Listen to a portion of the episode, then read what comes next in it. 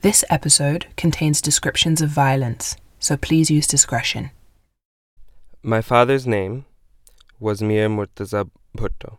Sorry, I get really, I get really, it gets really funny because my last name is not, is not easily said in English. Okay, my father's name was Mir Murtaza Bhutto. My fa, okay, I just want to do this the the, the Pakistani way. My father's name was Mir Murtaza Bhutto. Bhutto, yeah. My name is Zulfikar Ali Bhutto. Uh, I was born in Damascus, Syria, and I was raised in, in Pakistan by uh, a Lebanese mother and a Pakistani father. And the Pakistani side of my family has been very actively involved in Pakistani politics since the since the 60s, really. Um, my grandfather, Zulfikar Ali Bhutto, who shares my name, um, was prime minister from 1972 to 1977, and my aunt, Benazir Bhutto, was prime minister um, on several occasions uh, through the 90s. Zulfi was raised in a dangerously political family. Born into one of the most powerful dynasties in the world, he is a Bhutto, and many believe he's the heir to a political throne in Pakistan. And this gives him a unique and incredibly complicated relationship with home. Zulfi carries a family name and legacy he did not choose, but that defines much of who he's supposed to be and what's expected of him. For many of us third culture people, figuring out what and where home is can be really difficult. We're from many places, or our identities feel crafted by really different things. And this is as true for Zulfi, but not quite in the same way. Zulfi knows he is Pakistani because the blood of his family has watered the roots of Pakistan's history for the past few decades. But when death, duty, and dynasty keep you tied to a place, does that make it any easier to know who you are? I'm Naima Sakande, and this is Third Culture.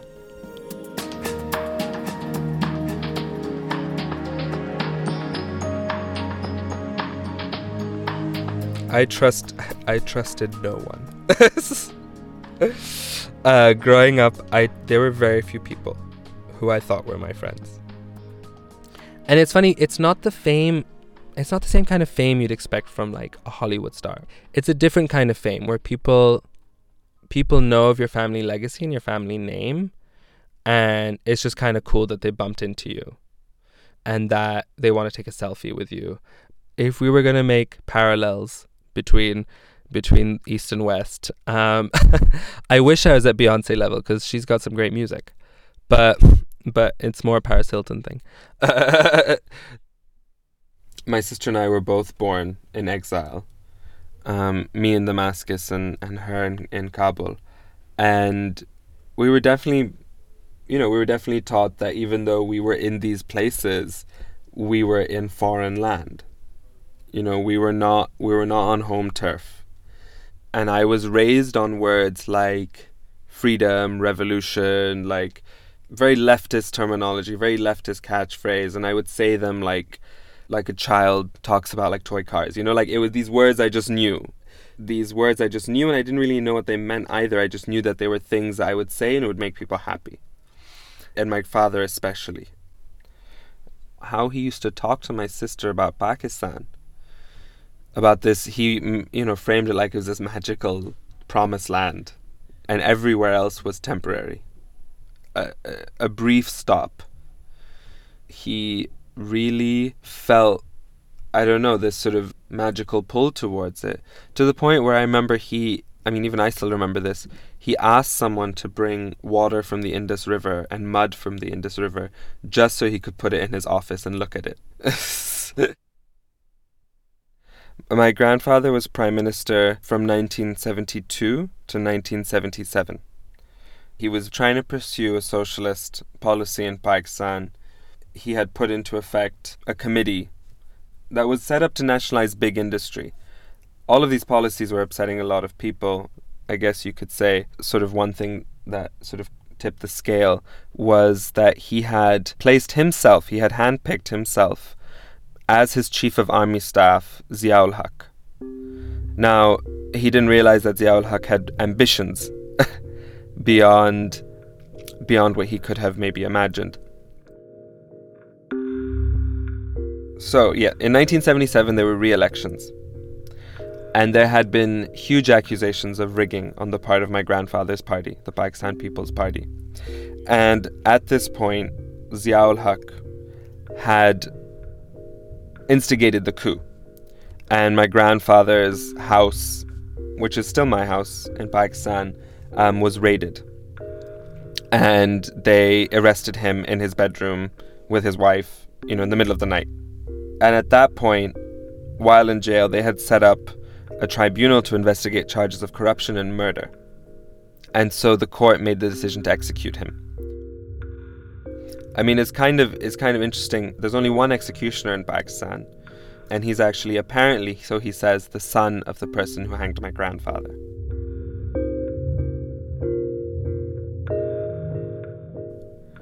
I think through my life I've grown up very much used to people creating myths around especially my grandfather's legacy. And I think for me it was it was always presented to me as a huge injustice, obviously. But my grandfather's memory I think was never truly allowed to be mine. I think my grandfather especially his memory, his legacy, his image in my head I always had to share with many, many people who loved him a great deal. For my father, I'm sure it was, you know, my father and my uncle, I mean, they were, you know, my, well, my uncle was, I think, finishing his undergrad, and my, my father was doing a, a master's in Oxford. And he he was trying to finish his master's while campaigning for his father's life. And I think for them, I mean, that was a huge, huge shock to the system. And they, I think, felt a tremendous amount of guilt in believing that they had to follow his legacy and avenge him. And that kind of feeling is something that I can only, I mean, I can barely begin to imagine. I think in some ways all of us have family stories or myths that are powerful and can define some of how we act. Granted, not many of them are as dramatic as Zulfi's, but these myths are often an important part of what our identities are built on. Zulfi never met his grandfather. He died before he was born, but the story of his life and his abrupt death echo around not just his family, but the whole of Pakistan. It's left a legacy of injustice that in some ways began the Bhutto saga. Following the execution, it became impossible for close relatives to remain in Pakistan, and so Zulfi's father, Murtaza Bhutto, was exiled from the country. Exile did not mean that they were safe, especially when my father's brother, my uncle, was killed in the middle of exile while they were in exile. Every night, my father would look under the bed just to see if there was anyone there. So I think for my father, the idea of being in exile meant he was he was just constantly waiting, and yeah, and every and we were all waiting with him. I think for my father, what had started this um, process of moving back to Pakistan was the death of President Ziaul Haq and he was killed in what was called a plane crash, but really the plane blew up in midair. We got a call in Damascus from somebody saying that Ziaul Haq had died, and and it's a terrible shame to celebrate someone's death, but I but I think the family celebrated um, a lot, and it was it was a a huge sigh of relief because people thought that that meant it was over. But it wasn't over. While he was in exile, Zulfi's father Murtaza kept campaigning against Ziaul Haq to avenge his father's execution. So, in order to make it impossible for him to return to Pakistan, Ziaul Haq opened several court cases against him and sentenced him to death in his absence. So, this meant that if he tried to return, he'd be arrested and would risk the death penalty. But when Ziaul Haq was killed in 1988, Murtaza thought he could finally head home His sister, Benazir Bhutto, Zulfi's aunt, had become prime minister, and he thought that meant she would have the charges against him dropped. But she didn't, and as you can imagine, this caused some tension. But finally, after 16 years in exile, Zulfi's father was impatient. She had come into Pakistan and became prime minister, I believe, in 1988. And it wasn't until 1993 that he said that, you know, I ha- I just have to go. The cases were still there. And he said I just have to go. He was very impatient. So he actually contested election uh, Pakistani elections for a seat in the provincial parliament from Damascus. And he won a seat in the provincial parliament.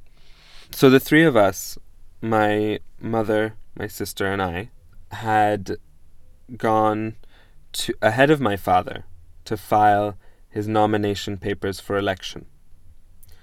And I think that was the first time I had ever gone to Pakistan, and that may have been the first time my mother had ever gone. In fact, I think that was the first time all of us had ever gone. So he won, and and he had he said that you know he was coming back to Pakistan. I think his plane was even barred from entering Pakistani airspace.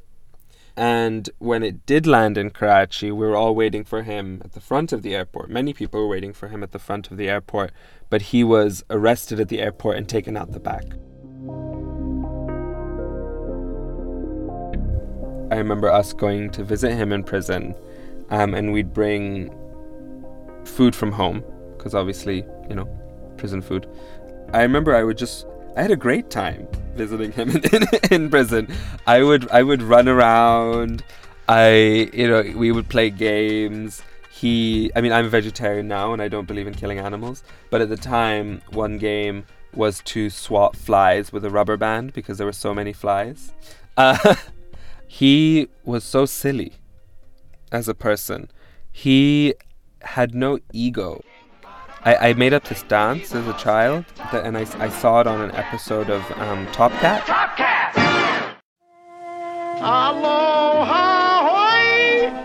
It was a, it was a, it was a Hawaiian dance. Um, I must have been like five. A fond embrace. And at the end, as the song, I would say cha cha cha and like move my bum to the cha cha cha, and he would do it too. Cha cha cha. In front of guests, like in front of like like guests, you know, people that were not in our family. And I think maybe perhaps in some way my father knew he didn't have much time with us. So, as happy as he could make things, he would. He knew that it was very likely that his life would be cut short.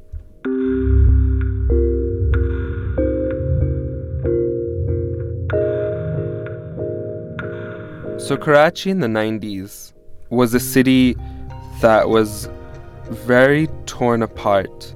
You know, I, I, mean, the roads were literally on fire. There were constantly riots, there were constantly gunfire. It was a time when you just didn't know if someone was celebrating or killing someone.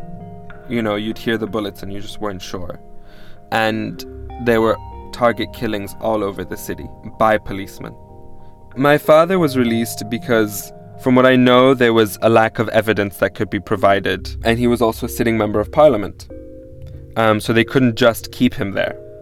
He was speaking out a lot against the government and police action, and this was Benazir's government that was killing many, many people. He was he was being very vocal about very anti-police statements, you know, anti-police violence, anti-police in general, anti-police corruption, anti-rangers.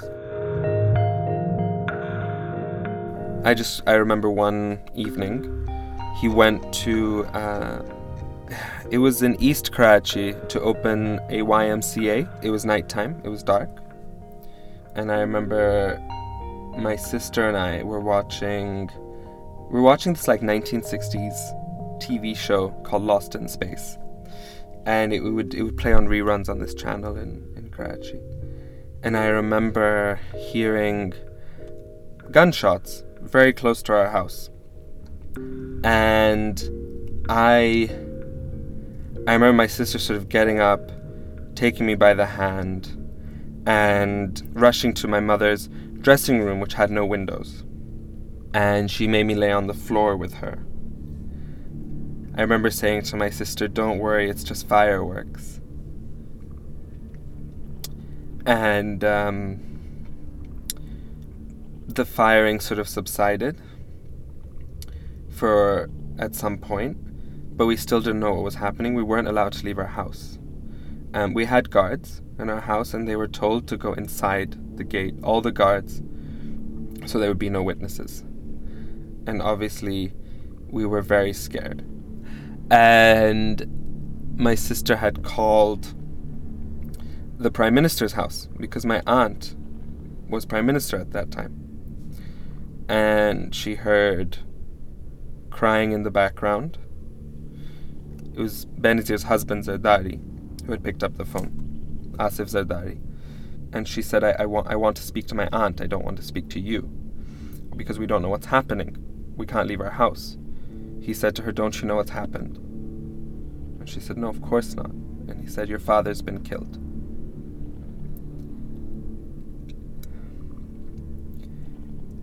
Uh, and I still remember I still I still remember she had dropped the phone and she was crying so much. And I remember being at the front of our house. And for a while we didn't know what hospital he was in but he was taken to a hospital that was so close to our house. I was told he had been shot four times but he could still stand up and walk to the ambulance and in the ambulance, the police had fired the, the, the death blow. They shot him in the mouth. I think my mother was trying to convince my sister not to go to the hospital. I'm not really sure what was happening, but she was screaming and crying. I mean, they had gone. I was I was actually left at home, and they had gone to the hospital to sit by his bed, and he was still alive, but he just wasn't conscious. And his his his the the the the bullet into his mouth had severed his his his tongue, um, and he was losing a lot of blood. He, um, yeah, and there was nothing much that they could do at that point. Um, and my father died in the hospital with my mother and my sister with him. And I think it's good they didn't take me in many ways. I think maybe all these lovely, wonderful memories might have left my head had that been the last thing I saw of him.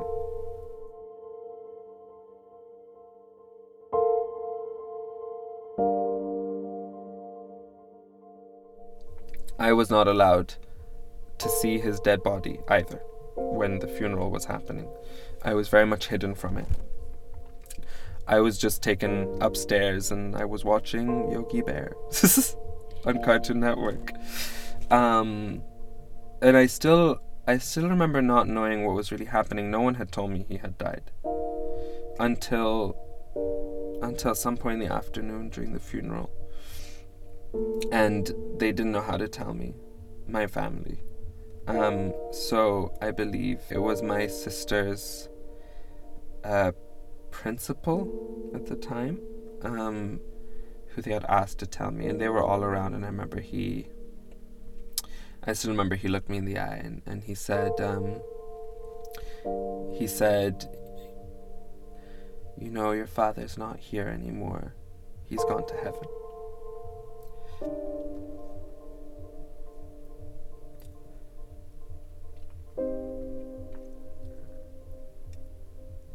Sorry.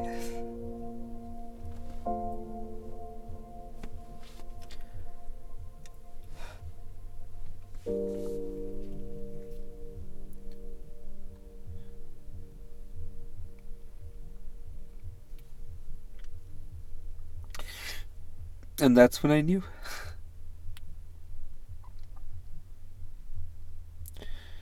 but I still didn't know what it meant. For a very long time. I remember everything. I remember them telling me. I remember the funeral, but we had to um, airlift his body. I was in the helicopter. There were people all around grabbing on and the helicopter had actually lifted off the air and somebody was still holding on to it. He refused to let go.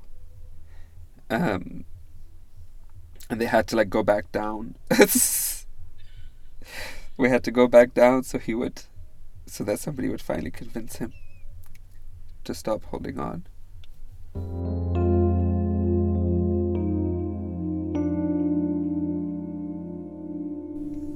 I I I I do remember going to my father's grave, but I remember people would take pictures of me while I was praying at my father's grave on their on their mobile phones, and I would not hide that I was angry. And of course, they'd feel shy. They'd suddenly realize what they had done. Because the thing is, we're not once once you once you enter the realm of public figure, there is no such thing as feeling sad or sorry. You know, there's no such thing as believing that this person was a father to a son. Um, you know, a parent to a child, whatever. And people can get very, very cruel and obnoxious. but that experience of never having had a moment with my father at his grave, me and him, um, is just something I've had to get used to.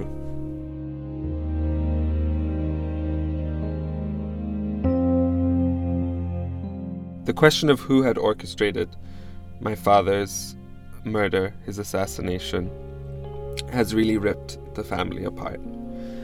Um, in the sense that my aunt Benazir was prime minister at the time, and um, according to um, the testimony of the court, the order to assassinate my father came from the highest rank possible.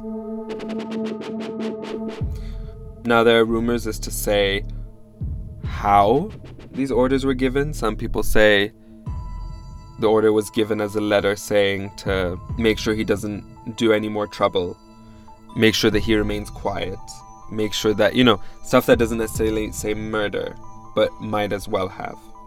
So, yes, I mean, we we we did we do believe that she was very much involved in my father's murder. And we do believe that, especially her husband Asif Zardari, was very much involved in my father's murder.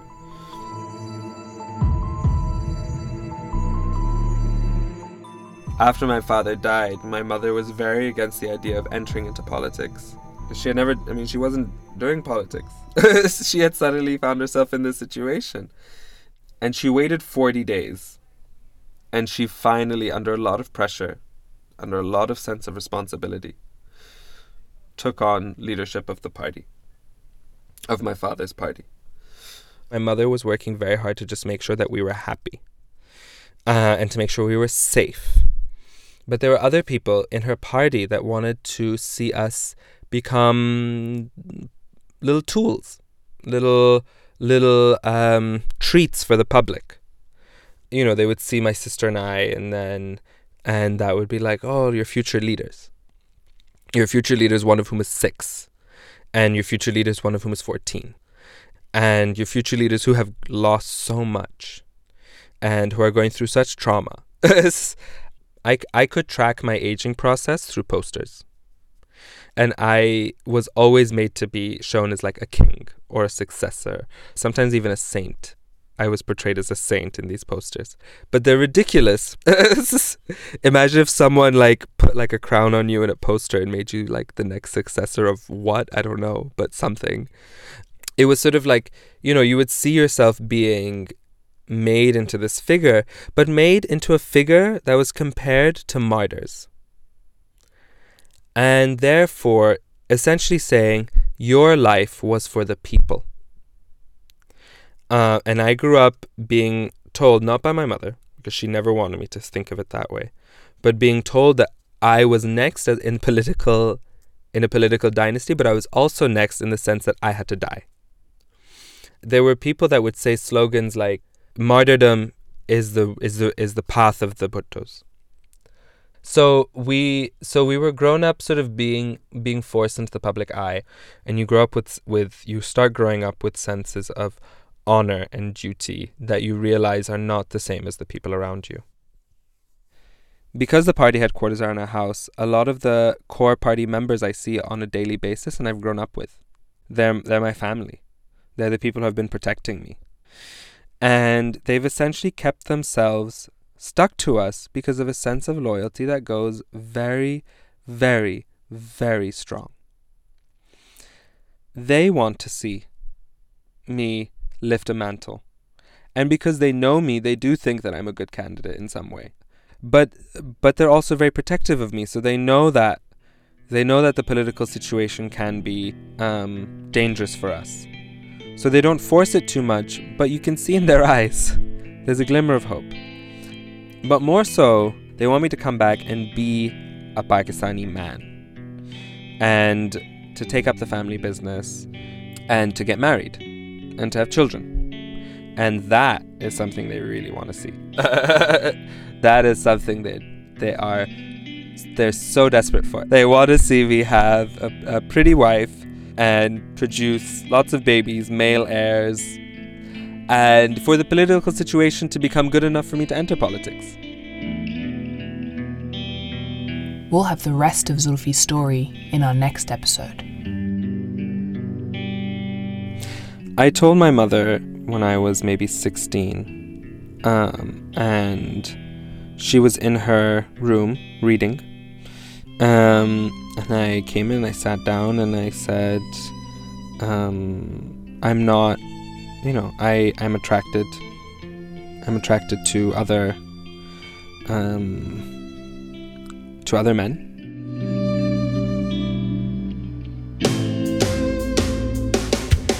Third Culture is produced by me, Naima Sakande, and by Martha Snow.